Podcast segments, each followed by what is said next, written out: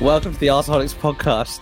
Uh, we just had some technical difficulties, so apologies if you joined live and um, we're, we're a little bit late. Um, we there, there is like some like funny noise going on in the background, but maybe that's just going to add to the entertainment. Um, maybe it can be like some sort of background music while this podcast goes on. I guess it's like a little maraca going on. Um, so you've got me, Raj. If you if you haven't got the pleasure of seeing who's on because you're you're listening it to this uh, just via Spotify whatever, you got me, Rajon. You've got Aaron and Mize is going to join us a little bit later, but we've got a special guest. I mean, I think he's probably the only person to be on the show twice, which is amazing. Um, we've got Kish on, who was in the Palace end today. So I don't know how many other podcasts out there that have got, yeah, like you know, a couple of people from the Arsenal end, one person from the Palace end. I mean, you know, we, have surely, um, you know, we, we, we're, we're surely top of the pile in that respect. Kish, How's it going, my friend? Thank you for joining the podcast today. No, no, brilliant. Thank you for having me. And like I said, hopefully there's uh, no no noise distortion. And as I said to you all earlier before the game, it's uh, one, it's a pleasure obviously to be asked to come back, and obviously it's amazing that I'm on uh, your hundred and first one, and obviously well done to get into hundred. And um, I feel like the game today was a bit 101 for me, to be honest. It was uh, wasn't wasn't it wasn't the best game, but uh, but yeah, no, I'm really happy to be on, and um, it was it was it was good to to see what the I was saying to you before, it was great to see the happiness on at least three quarters of the, the stadium unravel, and it was, um, yeah, Rob Holding, right? um, yeah, mine's yeah, already in the comments there. Yeah, no, it, it, and it'll be great to get your perspective, Kish, because obviously, you know, we've seen it from one perspective, not just as an Arsenal fan, but you know, as, as as fans of the North Bank, and obviously you're at the other end, and like it was um it was an interesting game because when we were uh, when we were in the pub afterwards trying to sort of analyze it, it was a bit of a weird one to analyze. But let's like get into it because today uh there was a lot. We we we did a podcast after our last Premier League game, and we tried to preview the Palace game. But since that podcast, a lot's happened.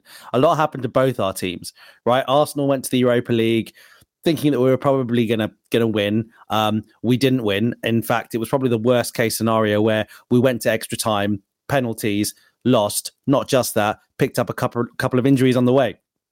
Tomiyasu in crutches. Don't know when he'll be back. Saliba undefined. Hopefully it's not too bad, but he's still out. So it's the worst kind of scenario that we had then. It was only a couple of days uh, ago, and then obviously Palace as well. Patrick Vieira's gone, and we'll get into that properly later. Um, but you know, it was it was a potential, you know, kind of murmuring that it could happen, but it was very hypothetical. But it happened. Paddy McCarthy came in um, to take over the side temporarily, anyway. So all kinds of things going on from a Palace perspective as well. But I suppose in the end, Aaron, and I'll come to you first. You know, the, the prediction that you had on the game beforehand was that we would sort of win by a decent scoreline. And that was, I think, mainly predicated by the fact that Palace had, have had some challenges recently. You know, they hadn't had any shots on target for three games coming into this one, and um, and obviously we've been very good at home. But you know, in that respect, uh, did today offer you no surprises? Uh, yeah, I was optimistic last week, but then honestly, if you'd asked me pre-game, I was a bit concerned, and it was a lot better than I thought it would be because I thought after 120 minutes on Thursday a couple of injuries. I thought, and like legs being a bit kind of well, players being a bit leggy, it could have gone very wrong. But actually, like fair play to this team because they keep just doing what they need to do in the league. And there's another game where we kind of expected to win, and the players kind of just showed up, won the game, didn't mess about, no real drama, and we um, move on. Fair play. It was that sort of game, wasn't it? Because it was just, it was it lacked drama. It lacked the kind of wins that we've been sort of uh, having fairly recently, like in terms of Bournemouth, for example. You know, this was this was very very different. Kish, from a Palace perspective, um, you know, you, obviously you came into the game. We spoke before the pub, and you had some kind of interesting perspectives. But you know, again, it wasn't a game that you expected to win. But let's just talk about you know how you guys started the game or how the game played out at the beginning. And and and you know, I will kind of say I really want to get into all the stuff that's happened at Palace over the last couple of days, and we will get onto that. But just as far as the game is concerned, mate, you know, what what what did it did it start off like you thought it would under Paddy McCarthy?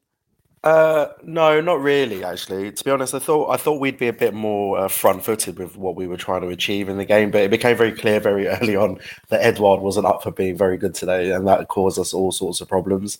I think um, up front we didn't have an outlet, but I think oddly until you scored, it, it wasn't like you were. I mean, you had very good retention of the ball, and I, I was surprised that we weren't more in your face about things, partly because of what Aaron had mentioned before. You'd done 120 minutes.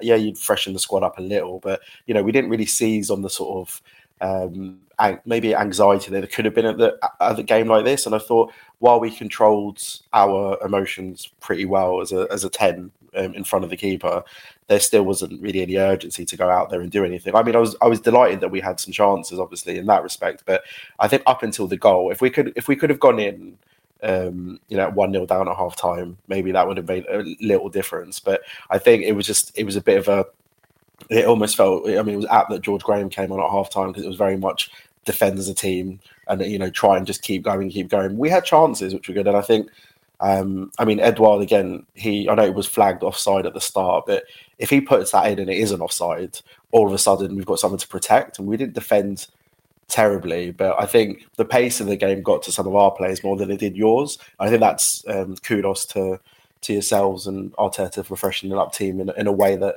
didn't seem to, you know, I had no idea you played on Thursday. At no point was I like, oh, you're starting to get tired. So from from our point of view, I felt, um, you know, bearing in mind we lost uh, Andersen in the warm up as well, which would have had a mm. huge, huge effect on the boys. Like, you know, I know I know one player doesn't make you, but James Tomkins is 34. Uh, he, he, doesn't play very often for us. Uh, and when he does, it's normally in a really awkward scenario. And it, I'm sure he's thinking he was just going to come and have a nice day and relax and watch some good football. And to then have to get, you know, 10 minutes. And he he really he didn't actually play that badly. I know he conceded four goals, but he wasn't really culpable for very many of them, and he played pretty well considering. But to lose arguably our best defender in the warm up, which sums up our luck a little bit, but also, you know, I wasn't I wasn't too upset with the first half, but I think the way the goals then transpired, they were partly Arsenal being very good at recycling possession and really making it work for them, but also just our positioning again, just always very lackluster. So um, I was I was happy for the first half an hour. Um, I think you know, actually you guys, you know, just taking your time, and if we could have just kept frustrating you, that perhaps um, we could have carried that on to the second half. But I think we just didn't have enough belief in our own ability. Well, it's interesting parallels, you know, talking about the Tomkins thing. It's, it's very interesting parallels in that respect, right?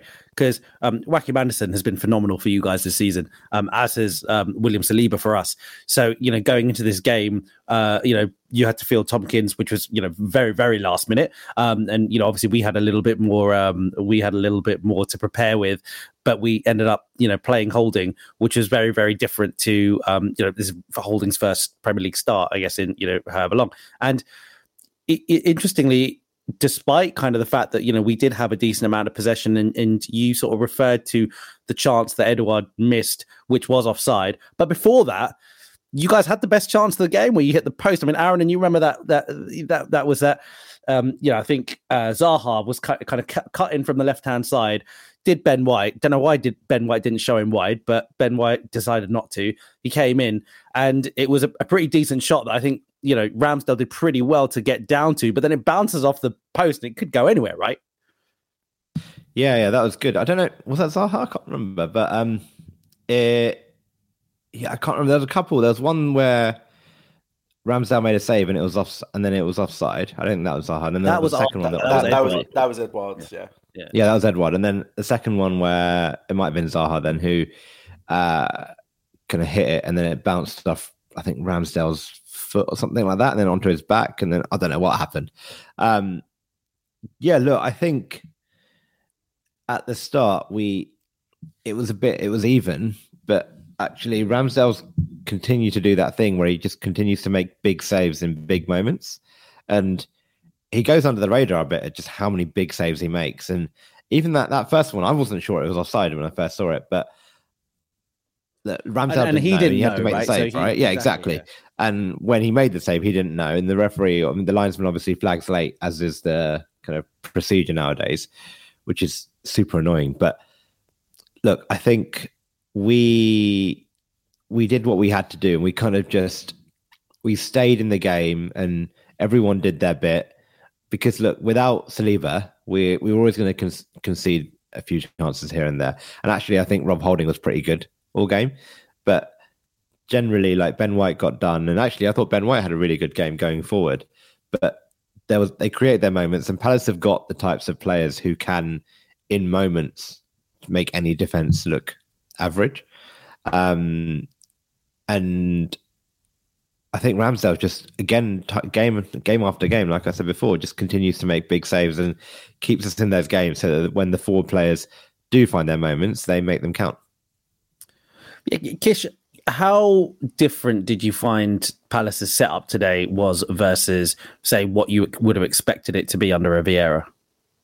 I wouldn't say it was too dissimilar in terms of selection because obviously we don't have a huge pool of players to pick from. But I think um, the, the the overriding feeling I had during and after the game, especially, was what what would it would would we have lost 4 1 if Patrick Vieira was in charge? And my, my general feeling is no, we wouldn't have. We might have lost 1 0 or maybe 2 1. Um, tactically, he, Paddy McCarthy didn't do very much differently. I think he sort of he, he let the boys express themselves a little bit more, let them be a bit more creative. But I don't know if that was partly because some of the more senior pros who played quite well. I think Wilf played quite well. Um, they just decided that that was what they were going to do.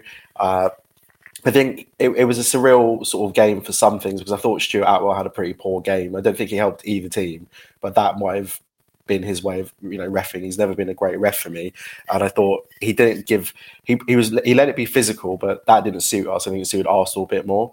Uh, but in general, tactically, I thought we were a bit we were still very inflexible. I think the problem when you've got a midfield of Luka Milivojevic and Doucouré who who aren't the fastest, who aren't um, you know most mobile, you do you do actually need to you know let let the game be sort of broken down. Um, and they were getting bullied, and I think um, I'm surprised that uh, Lucas started ahead of Will Hughes uh, because I thought he's a bit more flexible. Mm. And actually, he could, you know, could hold on to the ball. L- Luca at times did do a couple of okay things, but he, him as well as again, you know, I, I talk about it a lot with Joel Ward, but I would have preferred to see Nathaniel Clyne play because I think they they're both just been very poor all season. So I was surprised to see them both playing today, and uh, I don't think under Vieira, I know we'll get to it later. I don't think we lose four one, which which led me ultimately to wonder what the point of sacking him was really, because you know goal difference might play a key role for you and us going forward. And actually, I don't know how much confidence the boys can take from a four one defeat in a derby. Um, so I was, um, but yeah, to, to your initial point, I, th- I, think Paddy McCarthy, he looked like he was paying lip service. I think on the side, I don't think there was much coming from him in a in a sort of coherent managerial way. I think it was more a case of the boys were going out there, and you could tell from about the 60th minute onwards that they they were just kind of doing what they wanted. Uh, what, you know, there wasn't any fluidity. The, the subs weren't great. You know, I I, I was I, left the game appreciating the fact that we, we we lost a very good team, but that I don't think you ever get out of second gear, in my opinion. So I don't know how you all feel about it, but I, you know, for a team that just played 120 minutes, uh, you know, we we let you. Obviously, you, you were going to have possession of the ball, but you know, we didn't we didn't really make you work for that four one. That's what's weird about the game. You scored four goals. I can't think of many more chances, but you scored the, the chances that you were given, and yeah, that was it. Yeah, I mean, on that, Aaron, would you want to sort of answer that directly? Because what I was going to ask you is, you know, who do you think stood out from an Arsenal perspective, um, performance wise? Because I, I, I, do agree with that. Uh, with Kish's point there, one of the things that I comments I made to Mize during the game was that I was really annoyed in that first until we scored. I was really annoyed that we didn't test the keeper more, given you know this is a this is a kid, you know, and and bloody hell, like I didn't realize how, how small he was, like you know, until I saw him in real life. Like, and I I, I just kept I kept thinking, you know, because because obviously we're we're at the other end from where Arsenal was shooting um, at the beginning. And you know, you see this figure of the keeper in the goal, and I kept thinking, if the ball goes in the top corner, I swear he can't reach it. Like that, that's what it looked like visually to me. So I kept thinking, why aren't we shooting more? But but we didn't. We we actually, in fair, and maybe that's credit to Palace. Like they sort of prevented us from being able to, I guess, uh, having uh, have a lot of shots on goal. Um, but anyway, well, but what did you think, Aaron, in terms of like sort of our kind of individual performances? Obviously, uh, Martinelli scored a, a, nice goal first up. Saka's come away with two. Granit Xhaka scored one. But who's uh, who, who, for you played well for Arsenal today? Oh, I think there was uh, quite a few really good performances. I thought Saka obviously two goals and assist. You can't take the headlines away from him, and he continues to be phenomenal. Odegaard again continues to be phenomenal. I think actually it's a, it's this entire team now where we've got this system that you know I've been praising time after time, which is Trossard up front in a sort of false nine ish type role, just doing Trossard things, and he just gets the best out of the players around him, and that allows Martinelli and Saka, compared to when Eddie Nketiah was up front, to just like, get the best out of their games. And I thought Ben White had a really good game. I know we talked earlier on where he he struggled a bit, but kind of second half especially, he really kind of imposed himself going forward. I thought Zinchenko was good. I thought Xhaka was good. I thought Partey maybe had a bit of a reserve game generally, but Partey's got such high standards that he can't, you know, he can't drop a nine out of ten or a ten out of ten every game. Honestly, I just think that this team now is so comfortable in this system that sometimes they don't they're so confident now that they don't like have to force it anymore. That actually they can kind of sit in third or fourth gear, and they know that eventually the chances will come and the goal will come. And as long as the defenders do their job and keep it tight at the back, all they have to do is be patient. And usually within 60, 70 minutes will be a goal or two up. And and that is kind of testament to the manager and the team and the players and kind of everyone around kind of just the whole procedure of how we approach games. It's not rushed. It's not panic. It's calm. And even though we have kind of had extra time on Thursday, they still have the energy levels to just go and go again. It's fair. Kish, you know, we obviously have the luxury of you know, going every week to see Arsenal. You go to see Palace, like, you know, most games home and away. Um, I'd love to get you know your perspectives on what you saw from Arsenal today. You know, we have perspectives on on our expectations of the players. We see them every week. There was sometimes where I think we wonder whether are the players as bad as sometimes we make out to be at times, or as good as sometimes we make out uh, to be at times. What Arsenal players today um, stood out for you, and did anyone surprise you seeing them live not as frequently as us? Did anyone did anyone play and did you think, well, there's a, there's a, there's, he's a really good player? Well, it's really funny because I was going to say Thomas Partey. I thought he was brilliant. I thought uh, I think I've seen him play a couple of times before, and he's not had great games. Um, and I really was impressed. But I mean, again, we didn't have a great midfield, but there was I think there was a moment um, in the second half where it looked like he was, he just ripped through about three of our midfield. You know, I think uh, Doucouré and Schlupp were trying to tackle him, and he left them both looking like they'd been knocked out. And I was just thinking he, he didn't break a sweat doing it. And I thought he he looked very complete, as in very comfortable. Um, and I, I take your point because I've seen him play a bit this season that he probably could have played better. But I think when he needed to play well, he needed, he played well. Odegaard is the first time I've seen him play in a little while live when he's played really, really well. And again, I'd say he was effortless. That's you know he, he really wasn't trying that hard. I don't think. I don't think it was all very natural, and you can see a team very comfortable in their own skin. That's what you know. I know people other more confused fans have a DNA that they keep going on about and whatnot. But it feels like Arsenal building a DNA again, which is which seems to be very sort of effervescent through the players. That um, one goes in, one comes out. Everyone sort of seems to seamlessly fit in. Uh, I thought I thought Gabriel had a very good game as well. Um, I thought I was I was watching Holding to see how he would cope, and I thought he had a good game. But I think the ref helped him have a good game in some instances. But regardless, I think um, Saka. I don't think Saka was trying that hard either. But anytime he wanted to, he, he really could turn on the burners, and it really caused us a lot of problems. But you know, watching Arsenal now, it, I was I was speaking to the people on the way back, obviously, because as you forewarned me, the queue in them um, to get to Highbury and Islington. I was speaking to a lot of fans, and and they, weren't being mean or condescending, but all there's an expectancy now, which there might not have been obviously a couple of years ago when you were building towards it that um, they were taking care of business. They just had to go there. We had to get the three points, and then you know roll on and keep going and that's what it felt like it felt a very professional performance actually considering um, the emotional um, Thursday night you all would have had, you know, and obviously it's a squad. It's not just those players who lose; the whole team lost in theory. So, but uh, no, I was I was really impressed in general. I mean, Ramsdale. There was a point I think, I think it was like the the 85th minute, and he just hoofed an Ederson-esque pass. Mm, I think I, I think it was, talking about. And I was just thinking, I was just like the whole time, just give us a break, mate. Like we, I think we had a corner. I think, and we had no one back, and it was just like, and I just thought to myself, that was very Man City esque, obviously the way he did it. But I, have never seen his distribute. I've seen his shot saving before because he's he's come a couple of. But I've never seen him so comfortable with his distribution, and I was very impressed by that. And you know, you know, you had. I know you had your the Polish centre back come on and have his debut, and he, he seemed to slot in well. But in, in, general, there was. I think if you know, I don't even think Martinelli had a very good game. But when he was asked to score a goal, he scored a goal. You know, he cut in. You know, and one of the fans in our area was complaining that he thought the keeper could have saved it, and I just burst out laughing. I was like, you, you know, our keeper's like four foot five, but regardless, I didn't think he could save that. But anyone who it was almost a case of anyone who felt that they needed to play their bit in increments did it, and that, they tagged each other in. You know, Saka, you play well for fifteen. Martinelli, it, it, was very, you know, from that point of view, it was, you know, I, I felt like we could see all the problems and we were just powerless to stop it. No, it's, it's good perception. I want to talk and, and firstly, welcome, Mize. Mize, thanks for joining, mate. Um, Hello. Appreciate, appreciate it, man. Um, okay. long time no see. It's been a few hours. Um, j- just, just to, to, to get back to, to where we were, I want to quickly before we start looking past this game because there's some brilliant things on the agenda today. I think. I don't. Okay, Kish, I want to ask your perspective and then maybe get the guys' perspective on two right wingers today. Yeah. So, um, Bukayo Saka. Uh, at the end of the game, there was an interview question that went to Mikel Arteta. Uh, one of the interviewers said, um, "Is he the best winger in the Premier League right now?" Um, and and uh, Arteta sort of dodged the question. Um, I want to ask you about him, and I want to ask you about Michael Olise. Um, but just t- tell me what you about Bukayo Saka.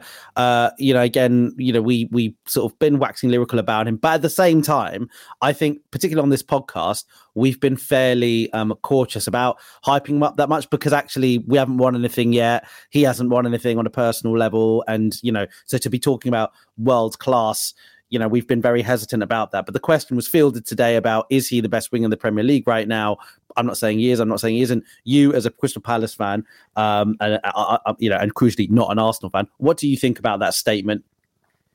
Uh, I mean, it's, it's, it's a big question to have anyone ask uh, to, to a manager as well. But I think he's I think he's world class. I think he's a world class player. I think he could I think he could slot into most teams in the world because he's he seems to be very smart boy. You know, he's only what is he twenty one? He and he's already amassed what circa twenty England caps and you know played it. You know, at Arsenal. For, he broke into the team very early and he's done really well. I, I look at him sometimes. I think I remember when Wilf broke into the team.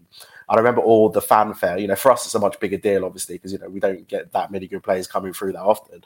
And he's he's probably better than Wilf was at that age. And Wilf obviously got his move to Man United. But this is Saka today. Obviously, he was meant to be tired and he's in it, but he's undroppable, isn't he? You, there's no way you're dropping Saka in the form or just the, the, the confidence he plays with. And, um, you know, I think the question he's arguably one of the best, if not the best in the league, but he's a world class winger, uh, which if he carries on this trajectory and, you know, for you, it's great if he does. I, am sure at some point in his career he'll he'll want to go to one of those big Spanish teams, or um, you know, because what he could easily play there. Like you know, you look at they they do have a, a, a, a you know sort of a, a, need sometimes for that type of flair in those leagues, and he has it in abundance. He's very confident as well. You know, he doesn't seem to be phased by any of that stuff. You know, you look back to the way the stuff of the penalty against uh, Italy and all those things, and he and he's carried it with him. You know, again, I think he is 21, right? 22. He's ridiculously young still, I'm sure, um, and he's just taken it all in his stride, and he's and he's obviously been a brilliant player for you this season. And I think it helps that he's, you know, your experienced players are playing really, you know, I think Xhaka and a few of those guys, they, they seem to, everyone seems to be really level headed and they've probably taken good care of him. And I think the, the reception he received from fans as well after, he did, you know, he's very likable, which helps, but he's, he's playing fun football. He looks like he, he's enjoying playing. Um, and that he's got a very similar uh, prognosis to Wilf in the sense that he looks like you know he just likes playing football. He just wants to play, he wants to win. He likes to battle for everything, and um, you know just hope he can avoid getting a big injury or something because I know that's that's where it always went wrong for Wilf. You know he wasn't always horrifically injury prone, but you know wingers, you know they get injured, hammies, you know stuff like that. You just got to keep him in cotton wool sometimes. But in the stage you're in, he has to play every game. Agree. Mize, going to come to you because um, I know I said Olise as well, but I'm going to go Olise and and Zaha for this question. You know, we talked a lot about um, wingers and the fact that you know, like uh, Kish just said now, Saka's basically undroppable for Arsenal, and that's been a big bane. Uh, you know, when we worry about our squad management and worry about the idea of him getting injured, you know, we've been clamoring for the fact that we need a uh, someone who can play on that right wing today we had um, you know we got to see Olise play who's been you know I think someone who's been touted as some uh, as someone who a lot of Arsenal fans really like the look of and and Zaha you know he'd been linked with Arsenal in the past etc are, are the very different stages in their career. What do you think about both those guys, my Zaha and Olise? Do you, and and do you would you have them at Arsenal? Uh, Olise. Hi guys, by the way, apologies for being late. Um, yeah, so Olise, yeah, I've liked what I've seen of Olise in the past, um, but I think I've. I mean, look, I don't, as I say with every kind of uh, team other than Arsenal, I don't watch Palace week in week out, so maybe I'm not kind of best qualified to to sort of say what level he's at. But I feel like I've seen moments from him as opposed to like consistent performances. So I think if you watch highlights of Olise, he looks really, really good. He looks like a very exciting player, um, like a tricky winger, um, someone who's comfortable taking people on. And yeah, kind of similar to Saka in, in what Kish was just saying, you know, like confident in his own ability. Um, but I just don't know if I've seen enough of it um, to really judge him properly, if that makes sense. Um, but yeah, I mean, look, he's I think a similar age. He's a similar age to Saka, um, and so you kind of look at. I could be wrong on that, but you kind of look at the levels of both of those players, Olise against Saka, and you know Saka's miles ahead, and and I guess part of that is down to the team that Saka's playing for, but um, potentially he might be you know someone that we could look at, but I wonder if you know, if we're looking kind of ahead to the transfer market and you're looking at where Arsenal strengthen on the assumption that we're, you know, a Champions League team next season, I wouldn't be surprised if Arsenal go for someone more experienced, just because that's what we seem to, you know, that's what we did in January to strengthen the squad in January in positions where we needed, you know, people that could come in, players that could come in and do a job and were reliable, and we knew what we were going to get f- from them for the next couple of seasons, and especially this like six month period. You know, the running essentially. And I wonder if there might be another player out there that we might look. I'm not. I don't know who potentially, but mm. um, there might be another player out there that we might look at that is you know a a player that's happy to be a squad player like Kish was just saying, you know, Saka's pretty much undroppable, but just the guy that comes in for 10, 15 games, or if, if Saka needs a rest. Um, yeah. And on, is that Zaha? Could Zaha be that guy? Was that, I mean, I so I've kind of championed for Zaha quite a bit over the last couple of years. I think we all have, to be honest. I really, I love Zaha. I, I really rate him. I, I don't think he had his best game today, but today wasn't sort of what to judge him on um, in terms of like, um, you know, as a game. But yeah, like he's been consistently a very good Premier League player for the last, I don't know, six, seven years, whatever it is. Um, he's always scored goals he's just like he gets you off your seat as well, which is what I love about him. And again, he's a player that's not scared of trying something different, and he's got output. He's got output at the end of the day, and he's done that for Palace, and he's been their main guy. Um, so I I would love to see Zaha in in the Arsenal squad, but I just wonder like has his like big move that has that time, you know, that that window that he had for a big move. Obviously, yeah, he moved to United, came back to Palace, but has that window now passed? Because I know he's not like old in the sense he's not over the hill or anything. I think he's what 29, 30. I could again not sure. I'm kind of guessing here. Um, but I wonder if you know it feels like it might be a little bit of a, a gamble in some ways. But I guess is he on a free this summer or next? Mm. Yeah, he is. Yeah, he is on a free. Yeah, yeah this summer. So, yeah, yeah. So like for me, he would be he would be a great addition to for to Arsenal, and I think when was it last summer or last January? We were looking. Yeah, it was last January when we didn't buy anyone, and obviously we we got pipped to fourth by Spurs. And I remember that January window. You know, Zaha was being linked, and he would have been an ideal person to come in again, kind of similar to what we've done with Trossard this this uh, this window. Um, and it obviously didn't happen. Um, but yeah, look, I mean, look, I yeah, I, I I really do rate Zaha. I just wonder if maybe that that kind of opportunity for him has come and gone. But you know, who knows if he if he's on a free, then um, that's it. I, I wouldn't say it's a necessarily a no brainer, but I can see he's definitely going to go to you know another big club or a Premier League team if he if he wants to stay in the Premier League. So I could you know why not why not um, can't see any reason why it wouldn't work to be honest. But obviously he's predominantly play, he's played down he plays down the left right um, I know he could probably play on the right, and I think for United he played on the right, if I remember right, if I remember correctly. But I don't know if he is it. I mean, yeah, again, Kish, you you probably know better, right? Is he comfortable playing down Yeah, yeah. He, um, I think he's. I think he's actually. He's really. He's. He's good on both flanks, um, and he's actually oddly half decent through the middle as well. But with, with the the quality that you you'd have around him, it would just make it a lot easier for him. I think he's always had to play, even if it's out of position in inverted commas. It's always give him the ball anyway wherever he is. So you know, even if he was standing in centre midfield, they'd give him the ball. But he's got a lot of output on the left, and he's you know he's pretty he's pretty two footed when he wants to be. But it's it's more that he likes to hug the touchline, you know. And I don't think it matters to him left or right. I don't think. Um, I think to your point, I think it's his destiny to play for Arsenal. I really do because I think this will be the third time if you do try and get him in the summer that you would have tried to get him. And after the the Pepe thing, and after like, like I think he wants to play for Arsenal. I don't think he's making. Um, I don't think he's making noises, but I know that he you know he settled in London. You know he, he's obviously I think he supports Arsenal growing up as well. I think I think he would like Arsenal to sort of offer him a sort of squad role if you make the Champions League because he would go. I think he would go, and I think I would be happy for him. Um, you know, not to I don't mind where he goes per se, but you know he's done he's been a great servant for the club, and I think we need to both agree that we have to get for us to get better as a team we need to figure out how to get better without him. And um, I think he'd do a great job with you guys. I think Olise is a little different because I think he's got much more room for manoeuvre. But I wouldn't be surprised if he was looking to leave soon as well. Because if we and, and, and to your point about the comparison between him and Saka age wise, I think he's a little younger, but but I always hark back to Aaron Wan-Bissaka as an example. He went to play at Man United for Ole Solskjaer, who doesn't know how to coach players. He starts to play under Ten Hag, who can coach players, and he actually looks good again. And I think Olise needs to be managed by someone who, like Arteta, like Pep, someone who will show him how to play the role they want him to play. Because right now at Palace, no one's doing that. You know, he's not going to get that from Roy Hodgson. He wasn't getting it from Vieira too much, but it was working. You know, the next person isn't. You know, they have to be able to sit and coach a, play, a player into his potential.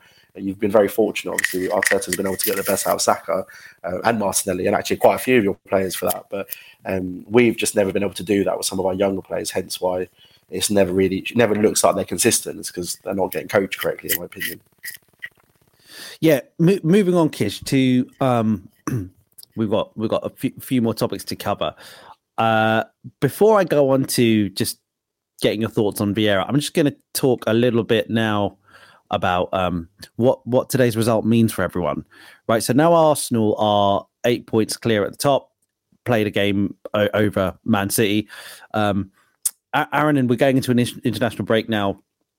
I think uh, we we we obviously come back after that international break and we play Leeds, but Man City play Liverpool at home just before. It's it's therefore one of those things where if Man City don't beat uh, Liverpool, then Arsenal, and if Arsenal beat Leeds, that gap can extend to about 10 points. How do you feel right now in terms of the title race? How do you feel about Arsenal's prospects um, versus the last time I asked you that question? Yeah, th-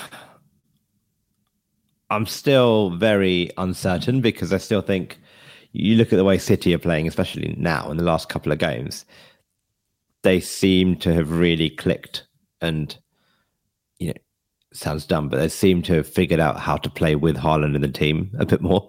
Um, in the sense that he just seems so much more integral to the way City are playing at the moment. And then I think over the last couple of months, he kind of drifted in and out of games a bit. Um, and I do think City are capable of pretty much winning every single game. They'll go into every single game as favourites, even the game against us. And it's going to be tricky. But I think, look, today today's result for me was just like I know we played well, but actually before that, I would have said just get a win. It doesn't matter how well we play.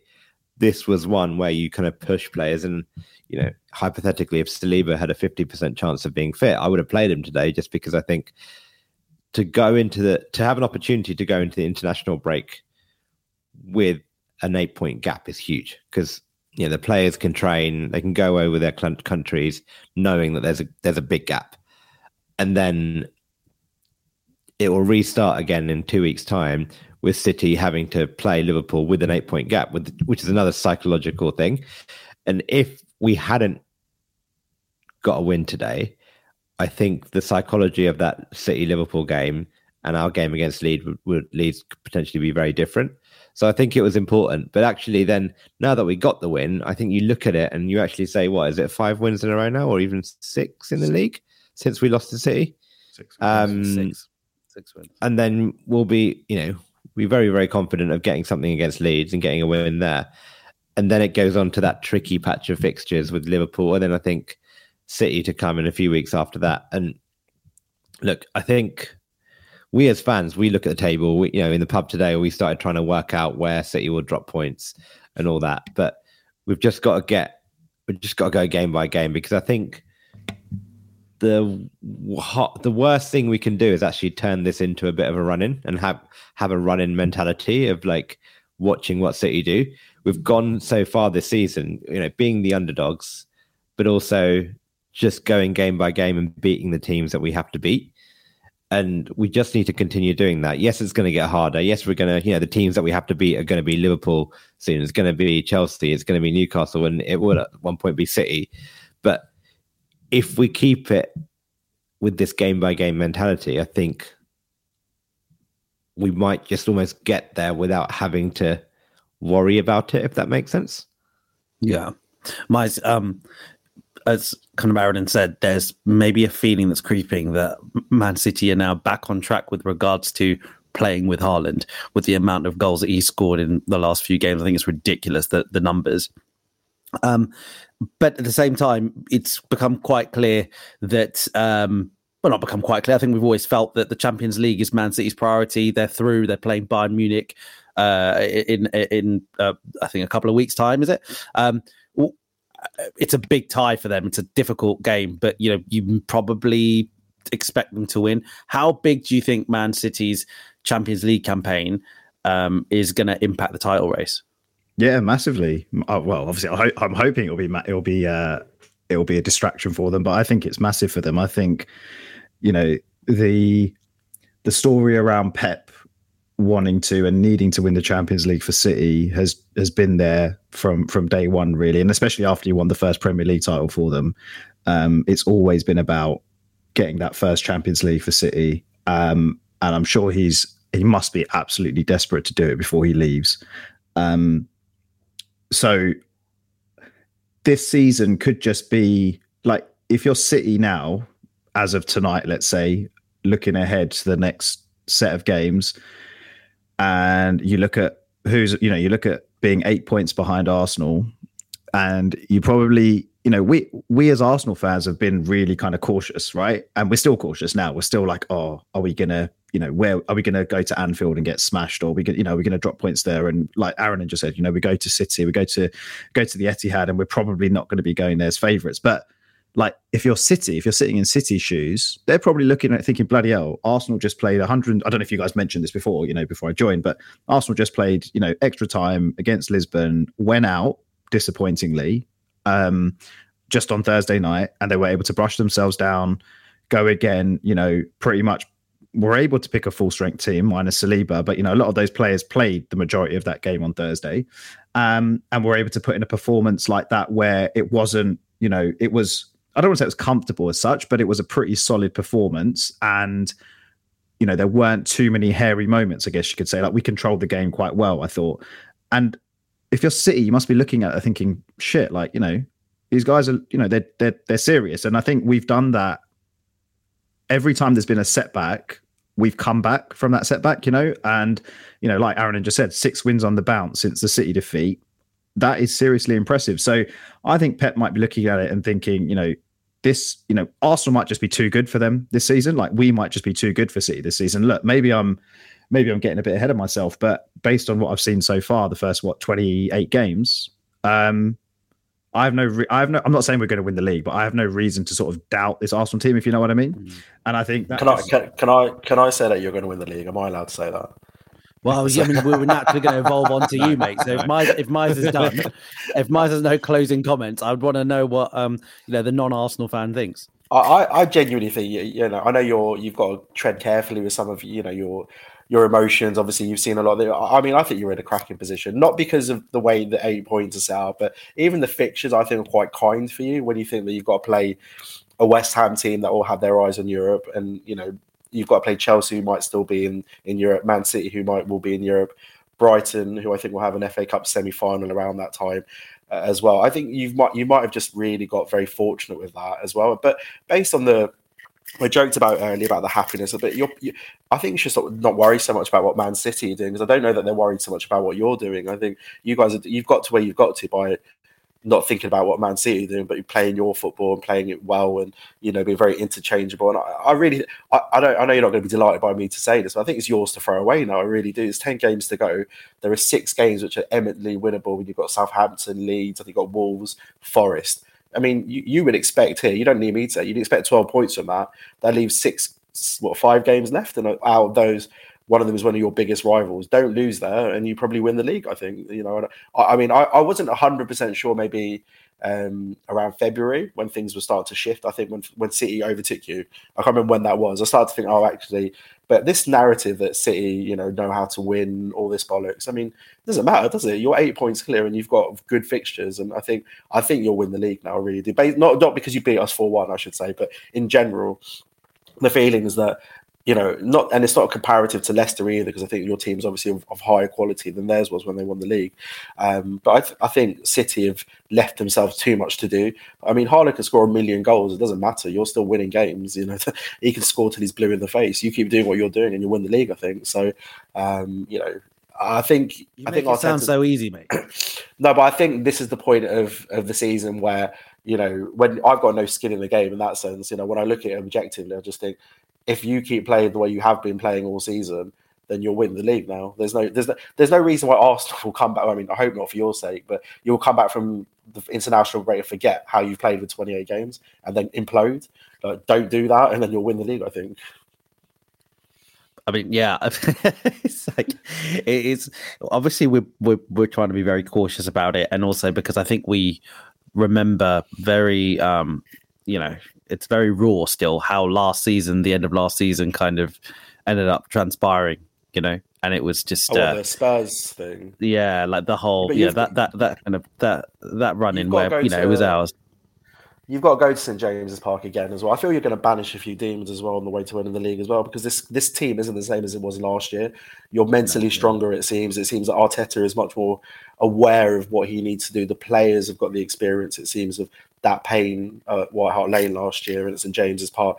You know, you, you've you've really come on lead more than I thought you could do in the space of you know the sort of drop off from last season. Which obviously there was a lot of things that went wrong for that. You know, the COVID stuff and all. It's neither here nor there. But you've learned a lot. There hasn't been any excuses when you've lost, I don't think. And I think when you've won, you haven't been particularly overzealous about it either. So I think you know it's probably good for football if you win if you win the league and Man City have to rethink their strategy a little bit more. I, I, do think Man City will win the Champions League though, so I think for them, you know, they'll win something. But I think I think the league's yours now. I really do. If they win the Champions League, they won't care about the Premier League. Um, will they really? If they miss out on it, um, just l- looking looking now to Crystal Palace, Kish, because you know we are as Arsenal fans, you know, hugely kind of um, hu- hugely fond of Patrick Vieira, and uh, yeah, club captain, club legend, more than ca- captain's legend, and obviously he he's lost his job at Palace. I, I'm gonna kind of just, you know, in in a fairly open ended way, kind of, however you want to talk about it. If we just look at the league table as well, right? You've basically got a situation where you've got the first two teams, and then you've basically got a chunk of teams going down from third to um, 11th that basically have about you know 10 12 points between them.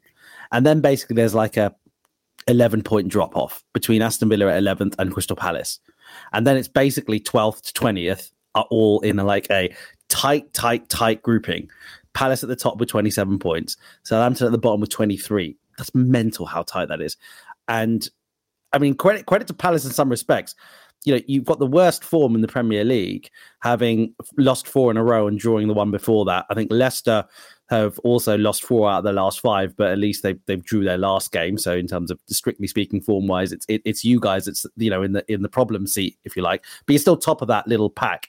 Um, now, can can you just tell me a little bit about how you feel about, I suppose, what's happening in the league, and and you know Patrick Vieira's uh, you know sacking as a result. And guys, what I would you know love to do is you know please feel free for you to to also jump in and ask Kish questions about this, um, and and not just me. I mean, Kish, go for it. The league situation, sacking Vieira. T- tell us your thoughts. Yeah, well, I, I, think obviously it's it's a lot it's a lot more pertinent after losing four one to you all because um, I think it, it, doesn't look like a good decision in the short term to sack a manager and then go and lose four. Well, that's I think that's our second biggest defeat of the season behind the other North London team, no less, um, which is really annoying. Um, but but it, it seems a more confusing decision to see him be sacked on the Thursday. Uh, and then us go and play, you know, the best team in the league on a Sunday, having spent all week probably planning for it. I think, I think he has a right to feel hard done by. And I think, uh, despite the performances not being great and not they're not not seeming to be a great plan, um, the plan he had, even though it wasn't great, it was better than the plan I saw today, which was poor. Uh, to say the least, and the execution poorer. Um, we've obviously set a very low bar in the last three or four games in terms of our uh, output through through um, our shots not being on target and so on. So you know, lots of the fans around me were were considering a goal as a, as an achievement, which which is of course not that is not an achievement in any way whatsoever because we lost four one. You know, you know the the fact that you know that we scored is, is irrelevant really. I think Vieira should feel that. I mean, he's very, very liked at the club. And when you were singing, I think it must have been from the 75th minute onwards, um, when you were singing about Patrick Vieira, I think there was only about four or five fans around me in the Palace end who were sort of like, no, you know, we we we were better off without him. But the rest of them, no one else was, you know, everyone was very like, well, you know, probably shouldn't have really got rid of him. This is the the nonsense we were going to have watch, um, and it, and it, it really was. It's such a good. It was a good feeling higher for us at the time, and he was very unfortunate that he overachieved somewhat last year. We played some really nice stuff last year, and it was really cool to watch it working. And I think he's probably been dealt a really bad hand by the chairman and, and the club in general with the recruitment, but also that he hasn't been given the time to. I think we were always due a transition. Again, we were get, we're losing another ten players in the summer. I think seven or eight out of contract, and I think the chairman really wanted him to get to the end of the season and give him some money and give him some some newfound hope that we could do what we did in the first season again because it's not as easy as you know, everyone figured us out this season. And we didn't have Conor Gallagher, we didn't have few other players, fine. But I think he would be watching that game today and probably being really upset that he couldn't have, you know, if we were going to lose 1 0, then fine, you know, we'll live to fight another day. But no team in the league needs Easter more than we do. Like that's the only thing I was thinking leaving the stadium. I'm so glad we're not playing for 10 days because we look lost, absolutely lost. It was um it, it was it was tough i think um you know seeing you guys out there today in in the from the perspective that it really did feel like it was a case where you kind of probably had a basic game plan at first but then after that well, there wasn't really you know kind of the coach or the identity to try and kind of do something. Um but, but how do you feel mate? Like you know where you are in the table right now and the situation there's been links with roy hodgson um, to to come in and just I don't know whether that's just purely from his experience to try and kind of keep you safe, or like you know, I guess you know a lot of the critic the critics around the sacking of Vieira have kind of pointed to the fact that actually you've got quite decent set of fixtures coming up now, and actually maybe if it Vieira was still there, he would have been able to navigate it through just fine. I mean, how do you feel? Are you worried, mate, about about relegation? Uh, I'm I'm always worried about relegation. I won't lie to you. Every season, I've told I joke about this with you, obviously, but every year I'm always I'm, I, I keep an eye on the championship every year because I'm always assuming we're going to go back there at some point. Uh, no, I don't know that the the fixtures being favourable after the break is is is something you could lean on because we haven't won a game all year. You know, a, a, team who hasn't won a game all year can't be like, oh yeah, we've got some good fixtures coming. I think I think we're lucky that for somehow we've been 12 for four months. That's insane. We've not we've not moved from 12th in four months, and that's testament to the poor teams below us. But the problem is that the poor teams have all made their moves now. Everton have done Dyche, Leeds have gone in, Southampton have done their bit, Wolves have got Leopard. They they've all done their thing to you know renovate their squad, so to speak. I, I think I heart back to it, but as a Palace fan who's seen a lot of the things gone by, I don't really know what people expect Palace to be now going forward. If we're just going to be a club that is content with being a mid-table team, then we had the right manager for it. We had someone who at least was going to try and get us to a point where we were going to at least play nice football and try and do that. If we're going to go back to having managers who are firefighters or who are short-termers, and then this is just going to be really frustrating for the you know we've been here for ten years and we've had some really bad managers. Vieira was the dawn of a positive feeling at the club, which is which is really interesting that it's it's gone as quick as it came in that sense. Like the, the, the even the singing and everything today, it felt flat from our side because mm. I think we all felt that we don't know what we're doing. Like you know, normally uh, it's really strange, but normally when we sack a manager and we get one of the classics in, we have a plan. It's, it's not a good plan, but we have a plan. Today felt very much like, does anyone know what we're doing? And I don't know that I mean, I am worried about relegation because obviously with three points off bottom, you know, all it takes is you know Leeds to go and beat you somehow or Southampton to get a result, and then we're we're bottom of the league. You know, and nobody wants to be bottom. You know, at any point in the season, but not not this close as well, and being as form we're in. Uh, I think I am worried, but I would also sort of say that we've got we've got some good players, and I do think that those players need to probably reflect a little harder over this period and consider themselves, you know, because I think what what was really frustrating today was a lot of players thought they're better than they are, that they were actually going to just, in general, the last sort of two or three months that we're going to get ourselves out of this, and it's not happening. You know, we're still very dependent on Wilf, and we're still very unsure of ourselves um, in a final third. But manager-wise, Roy Hodgson, you know, it doesn't really matter who it is. Really, they need to they need to get this squad believing again that they can at least get another four wins because I think that's what it will take. I think we're on twenty-seven points. And I think if we get another 12 points, I think that would be enough. We've got four four out of the next 10. We've got Leicester, Leeds, Southampton, Forest, Wolves. We need to win four of those 10 games, you know, and then and then then we can start thinking about the next steps. But um, but yeah, I think you know to the initial points, I am worried about relegation, I, but I'm also not afraid of it. Like I've, I've been, sadly, I've you know I joked about it with you guys again earlier, but when we got relegated last time, we was I was stuck in the championship for eight years you know, like eight seasons in the championship. It was just horrific. And, you know, but I've seen it, it's in my recent memory. Um, so yeah, I always expect us to go down at some point, but I'd hate to go down in a season like this where we've not, we've just not done anything. We've been, you know, it's almost like we've been relegated by default. We'd probably be the only team to have been 12 for as long as we have and then finish 20th somehow. It'd be hilarious, but also annoying. Miles, can you see Patrick Vieira um, getting uh, another job in the Premier League anytime soon after this? Probably because, I mean, Premier League managers, you know, I think everyone's set now for the rest of this season, but it won't be long before people start making changes in the summer. And then obviously there'll be a few teams that will have bad starts at the start of next season. And Premier League managers seem to get axed pretty quickly. And there seems to be a bit of a merry-go-round. So, I mean, I think so. I think he's I quite liked Patrick Vieira at City. Um, uh, sorry, at City at Palace. Um, like Kish was saying, he had a really good start, maybe overachieved last season, um, and maybe that was his downfall.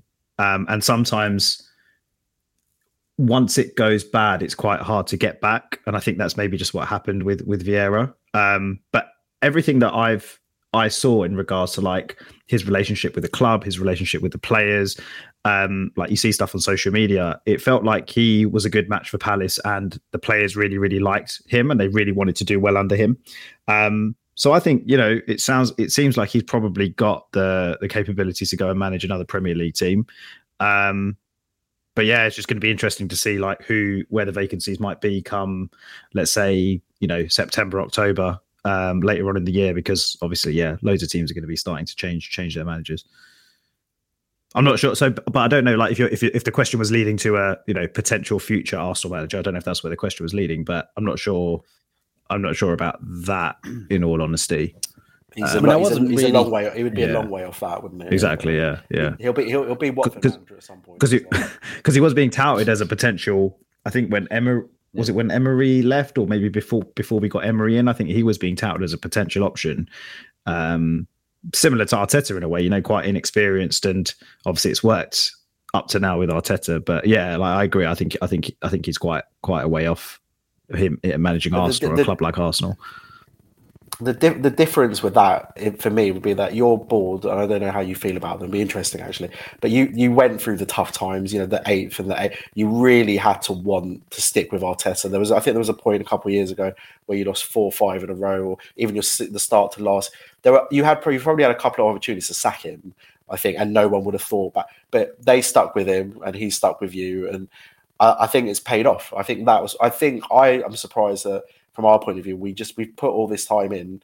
We should have. I think we should have given him to the end of the season, and if we'd got relegated, we'd be relegated, and if we, you know, but I, you know, I think it, it it takes a brave you know hierarchy to stick with it. I mean, I know you've got Edu helping as well and stuff, but it, it's testament to that. I think there's that that also feeds into how I feel about our future.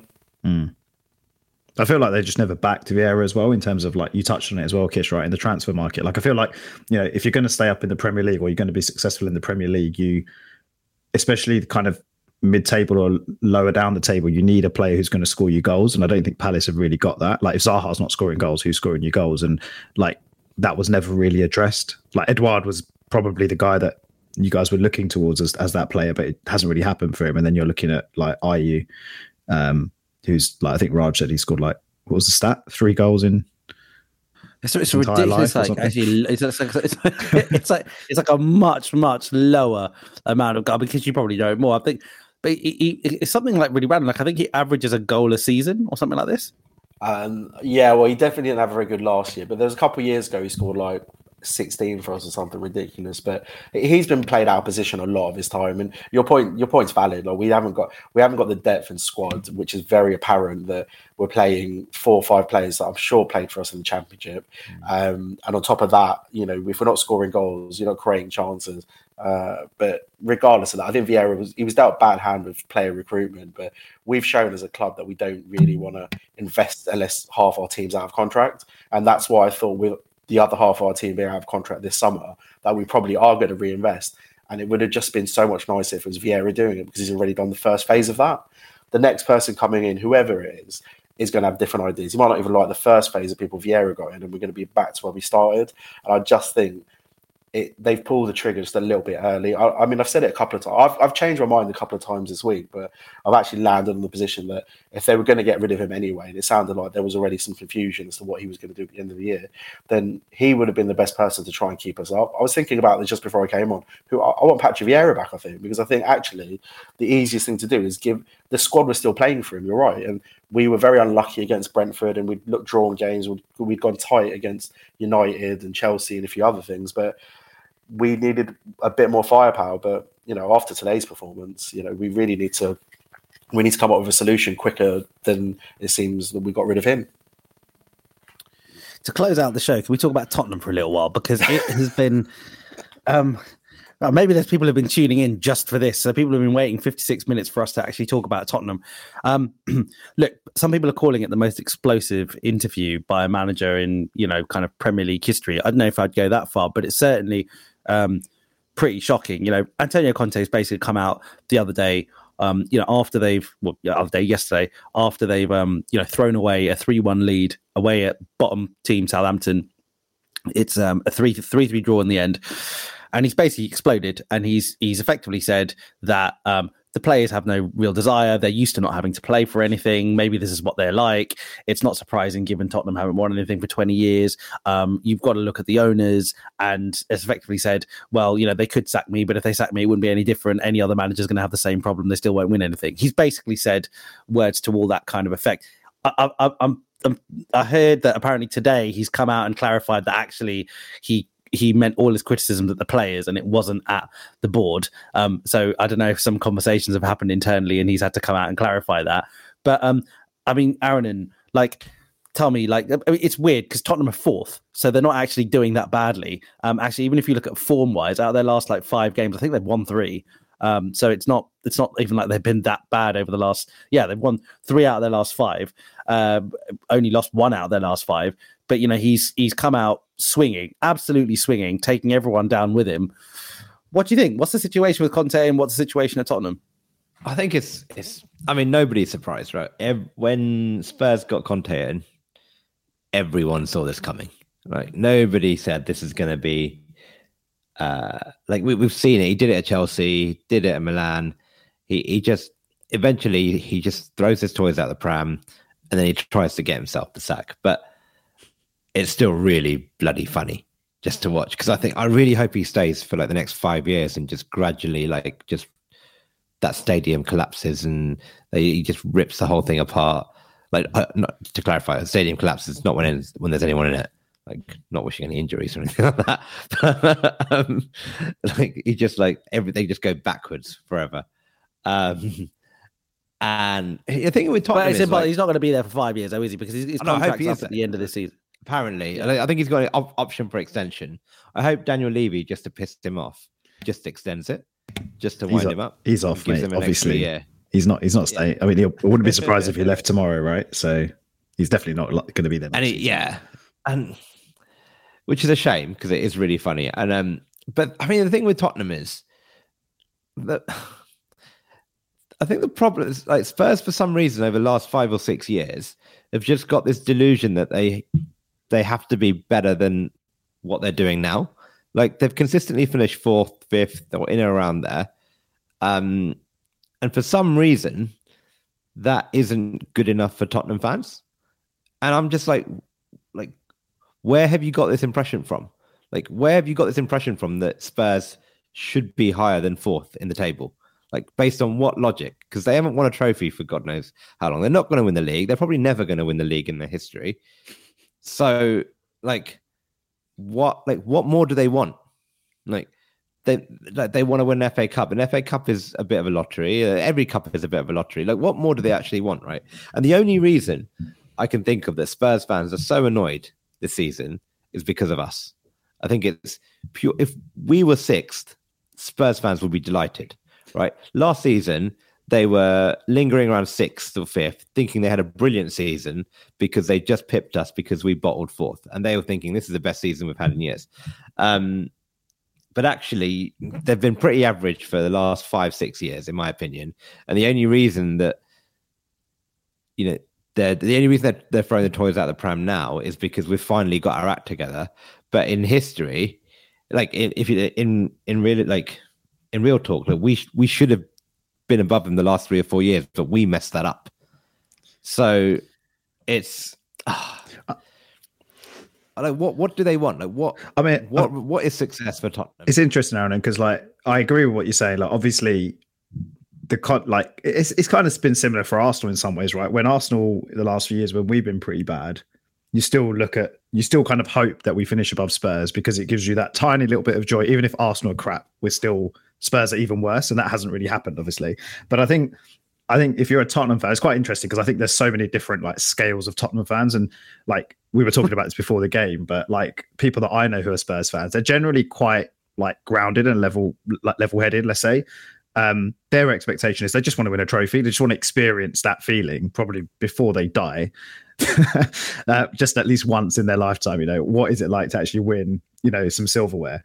Um, but I think, um, like, if you look at kind of how their seasons panned out the last few weeks, you know, that Milan, that second leg against Milan was awful. I mean, I didn't watch the whole game, but uh, you know, it was like they, it was considering they needed to, you know, obviously needed a result and they were at home, it was it was pathetic to be honest. And then they and then they had the and they went out to Sheffield United in the cup again. Like you know, I think it's more it's more like they've they've probably put themselves in a half decent position, you know, going into like the end of the season to maybe maybe not win the cup, maybe not win the Champions League, obviously, but at least progress in those competitions to the latter stages and see what happens, whilst kind of maintaining a you know yeah a top four position. And then arguably that's something to build on for next season. But it, I think for them, it probably feels like it's the same old again, where they're ending the season trophyless.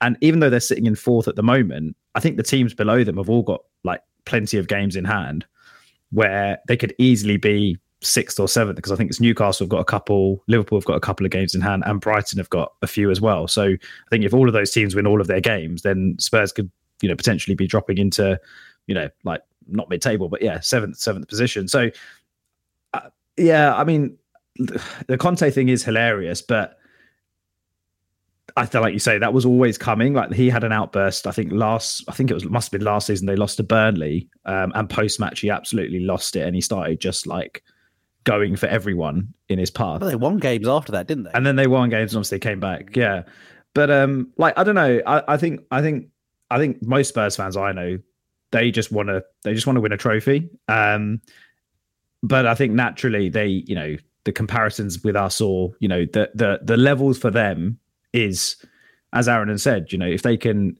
do better than us, then that's, you know, that's uh that's something that they look at. But I don't know, man. Like I think it must be even harder for them the fact that we're top of the league, right? It must be so hard for them to see what they're doing, and they're really not going anywhere at the moment. And Arsenal are kind of been flying for the last twelve months or so, so it must be pretty hard. But yeah, I mean, look, we're all here to enjoy it, aren't we? As long as it lasts as long as possible, hopefully.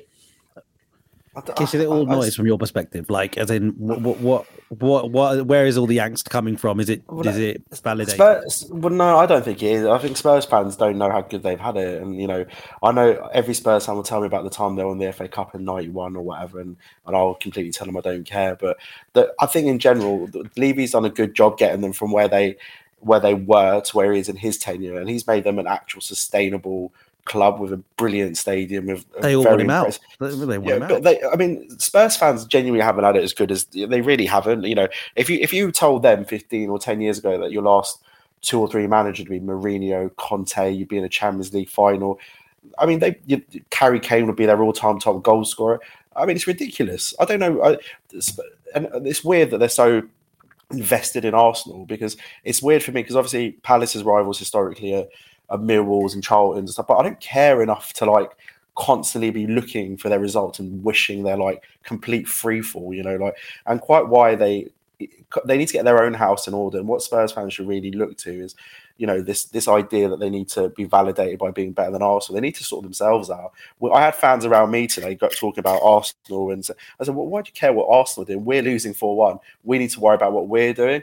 And I think Spurs fans can't. You know, I think Conte is fed up and he wants out he's got about 50 million in the bank from Chelsea and multiple brilliant sackings he's had. Quite why he needs this in his life. He's had a very bad year, you know, on it personally, on a personal, you can see he's been unwell, his friends have passed away. He doesn't need this. Quite why he just won't walk away is beyond me.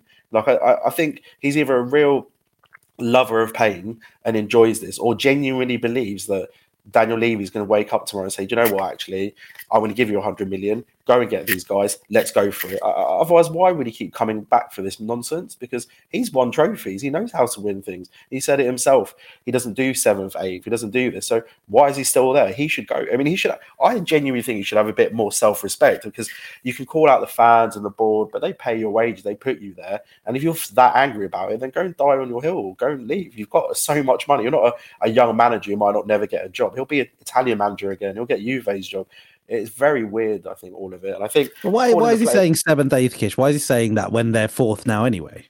Because I mean, I think I mean that capitulation against Southampton was pretty special, even by Spurs standard. But you know, quite you know, I don't. I would be that annoyed if I was Spurs fans are annoyed still, but.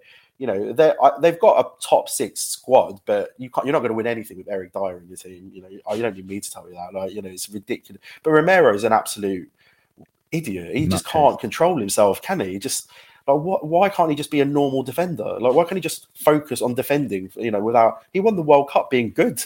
He wasn't actually that bad. You know, I know it helped. He had a lot of good players around him, but you know, Spurs haven't again got the best out of the players around him. The Richarlison thing's weird. You know, don't sign him for 50 million, then call him shit, then call each other. You know, it's ridiculous. Like no one seems to be getting along there, but they're still in fourth. But they'll find a way to to upset themselves. And yeah, Arsenal will probably win the league, like I said, and they'll be really annoyed about it. But that isn't the point, is it? What they need to do is start thinking about what they want going forward. I don't know that Poch is the answer for them either. So, you know, I think they, I, I think they, fan, the Spurs fans in general, like if you if you met a rational one, they'd probably be the, the ones that Mize were talking about that would want to win a trophy. And you know, but how you go about that? Don't drop Harry Kane against Sheffield United. Play your strongest team. You had AC Milan at home on, you know, you didn't lay a glove on them. They didn't even break a sweat, you know. So you've had your opportunities to get yourself into a position to at least give a shit. The funniest thing is that they're dying to get into a competition that they have no chance of winning. They keep getting into it to not trying it. It's so confusing. Let's finish fourth and then go out in the, the round of 16 every year so baffling. I know they got to the final five years ago before anyone starts sending me hate mail, but you know that was that was ridiculous. Like then, you know, but, but, actually in that in that like, scenario, are they not like are they not cutting distinct parallels? From when Arsenal moved into the Emirates under Wenger, where it was a case where qualifying for the Champions League was the most important thing to keep that stadium payments kind of going, and and and it wasn't about doing well in the Champions League. If we did well in Champions League, fine, whatever. But you weren't building a squad. Arsenal weren't building a squad to win the Champions League. It was all about qualify. And the Spurs not in that situation now where they reluctantly have to accept that they've built this magnificent stadium and the only way they can pay for it is by finishing in the top four. But actually, the delta from trying to finish in the top four to win the league and win the Champions League, it's just too much for that period. Yeah, I remember. I remember you all having problems, obviously afterwards. But Spurs have spent money. You know, this this misnomer that someone seems to have been spreading out that they've been struggling, they're paupers. They spent an absolute ton of money in the last two seasons on some absolute poor, poor players. Like I know Porro's not been there very long, but like I said, Emerson Royal, Porro, Romero, all these. That's like a hundred million there already. Yeah. You know, that's you know, I've never known Daniel Levy to be so generous ever. So quite, quite what you know. If he didn't want like the Spence thing is weird you know, signing for 15 million. He's played six minutes and they've shipped him off to France. Didn't want him, said it, he didn't want him. It's, all of it's weird. The body language, it's like, you know, Conte's there in spirit, but he wants to sign all his players. But it's not going to work like that. Daniel Levy is never going to let you be king of the castle. But they probably have teething problems for the for the stadium going forward, but the stadium looks incredible and it'll be a legacy for them going forward. So I think Spurs fans, you know, if they're going to take some positives out of this podcast, not that I don't know any Spurs fans listen to it, is that you've got a beautiful stadium. You've got the best striker or second best striker in the league. You know, you've got a record. You know, they've got things that they'll probably sell him and make some money, and then be able to try and reinvest probably going forward. I mean, I hope Harry Kane leaves because it will it really will make them a mid-table team again. But um, yeah, I, have just I've, it's always confused me. I know the rivalry. You know, you guys know it better than me. It's your rivalry, but they, you know, if if they finished 19th, they'd just be happy if you finished 20th. It just makes no sense. Like, just just doesn't make any sense to me. Like, it's just get your own house in order. Like, I don't know that you. I know it's easy for you all because you're top of the league, but I don't know how devastated you are if you're like, you know, what Spurs doing, what Spurs doing. It's not ideal, but uh, you, have never struck me as people are always worried about what Spurs are doing. Like, it's just I mean, it softens the blow if they're doing worse than us for sure. But like, you know, I, I, think it's it's a it's a really good point about the fact that they have spent lots of money. So that's a real difference from the fact that when we moved into a stadium and we're like, you know, it was all net spend, net spend, net spend they've been spending your money. They've been spending it really random things. I mean, Nikhil in the comments here just talking about Danjuma. I mean, he's one of a list of kind where's, of. Where's Yves Bissouma? Does he play for Spurs? He does, doesn't yeah. he? Where's that guy?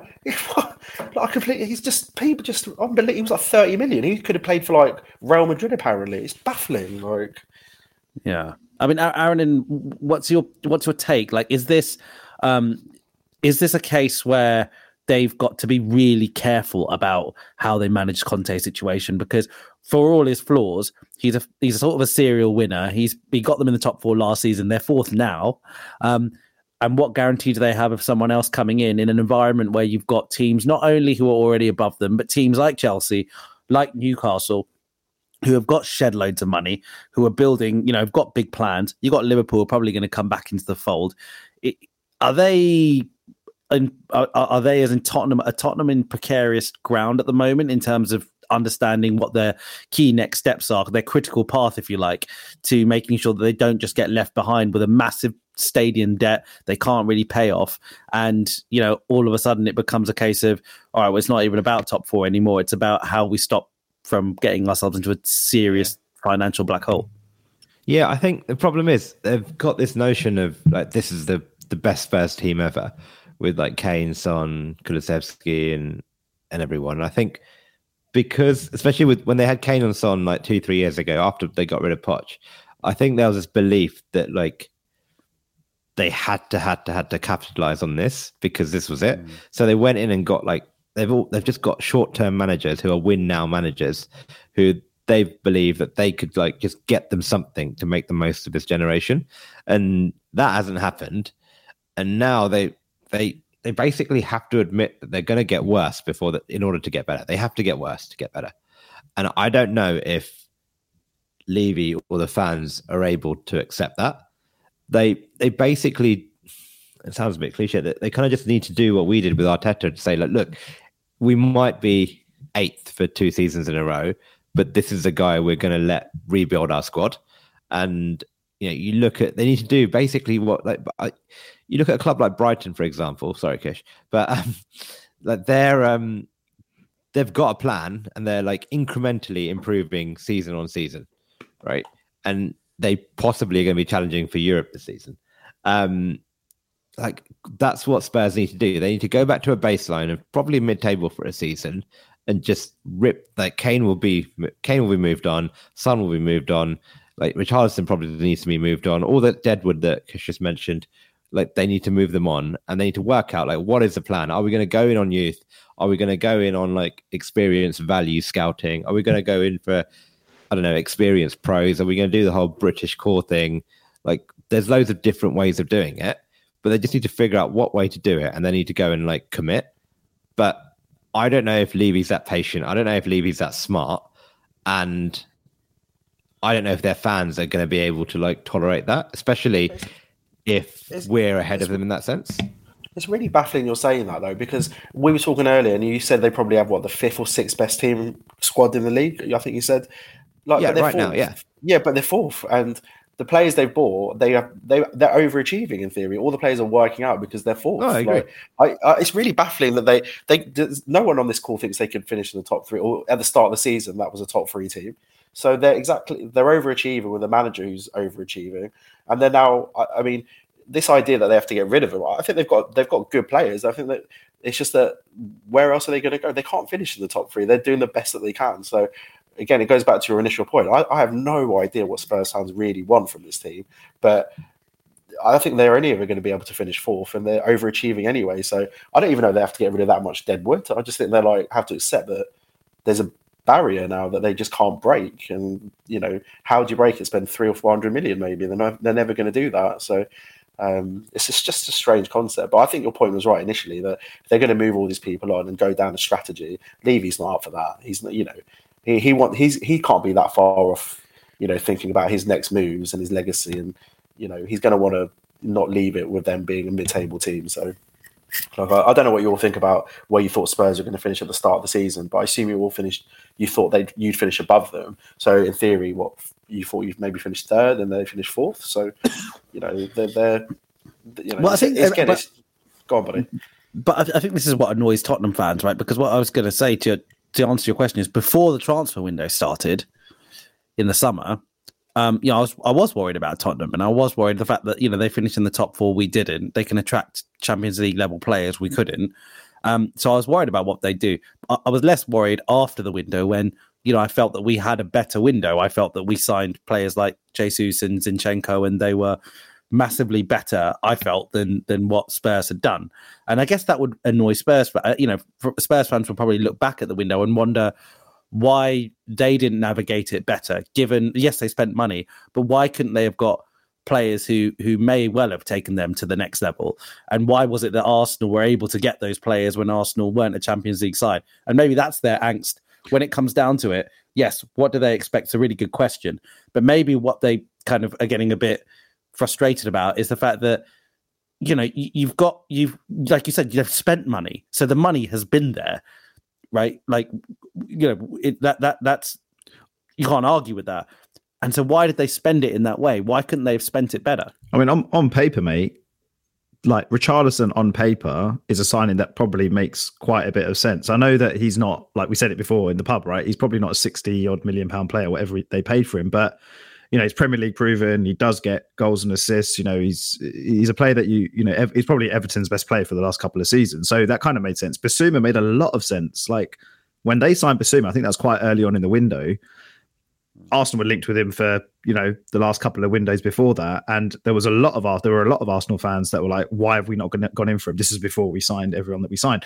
So you know, I can't remember who else they signed last summer, but they've made a lot of signings that on paper should have worked out, but they just for like Kulusevski, for example, has been very good up until probably the last kind of like period, like I don't know, last few months. I think he came back from injury, not really quite been the same. But when he came into the team, he was he looked like you know one of the best attacking players in the league at one point.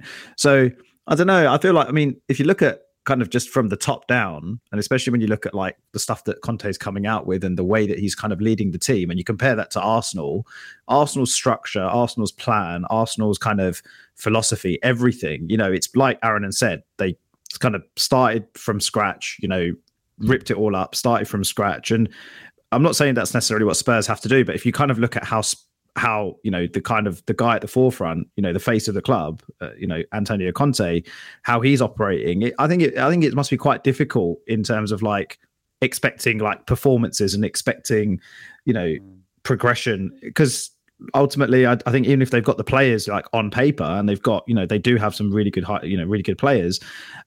Is it really ever going to work under a manager like that? You know, um, you know, he doesn't play particularly attractive football, and ultimately, therefore, the way that he sets up, you need to have a solid kind of back five, or you need to have your defense locked down, and then you build from that. They don't really have that. They don't really have that. Like Kish was saying, Romero is just like all over the place, such a random, erratic defender. Like they don't really like Eric Dier. He's not a particularly great defender. Excuse me.